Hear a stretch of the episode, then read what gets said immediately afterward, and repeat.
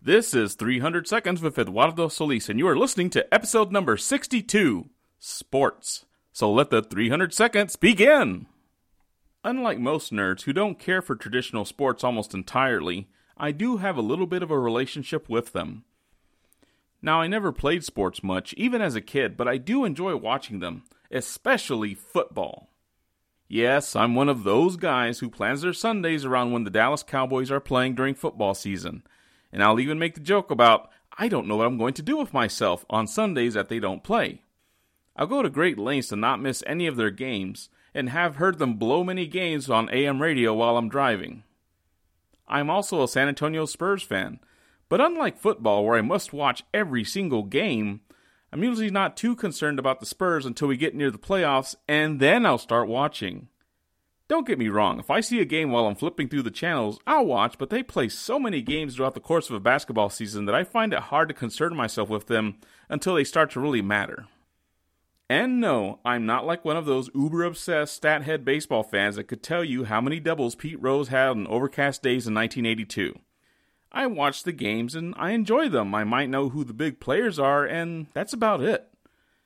Now, when my friends that are uber obsessed do talk to me in overly intricate detail about sports, I smile and nod my head like most of you do.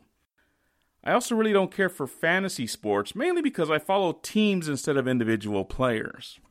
I like watching sports in person. I won't even turn down an invitation to see a baseball game, which is weird because I otherwise don't care for it at all. I also don't really care for hockey, but I do like watching it.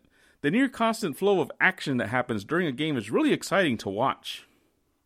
Even though I am a casual sports fan at best, much of the language and the terminology of sports have invaded my lexicon. This is particularly true of football, which only makes sense because it's the sport that I care about the most.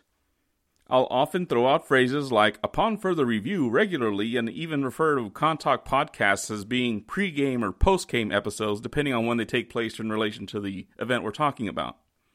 Now, of course, given that many of my friends are nerds, I'll sometimes have to explain to them just what I mean when I say things like fumble the snap.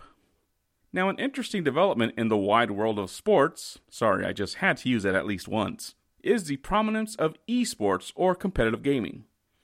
Now, esports is a big thing in Asia, and it's slowly but surely starting to make inroads here in the United States.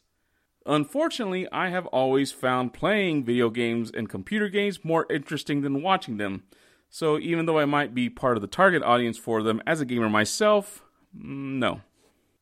So, despite being a big nerd, sports do play a very important role in my life. So, by all means, take me out to the ball game.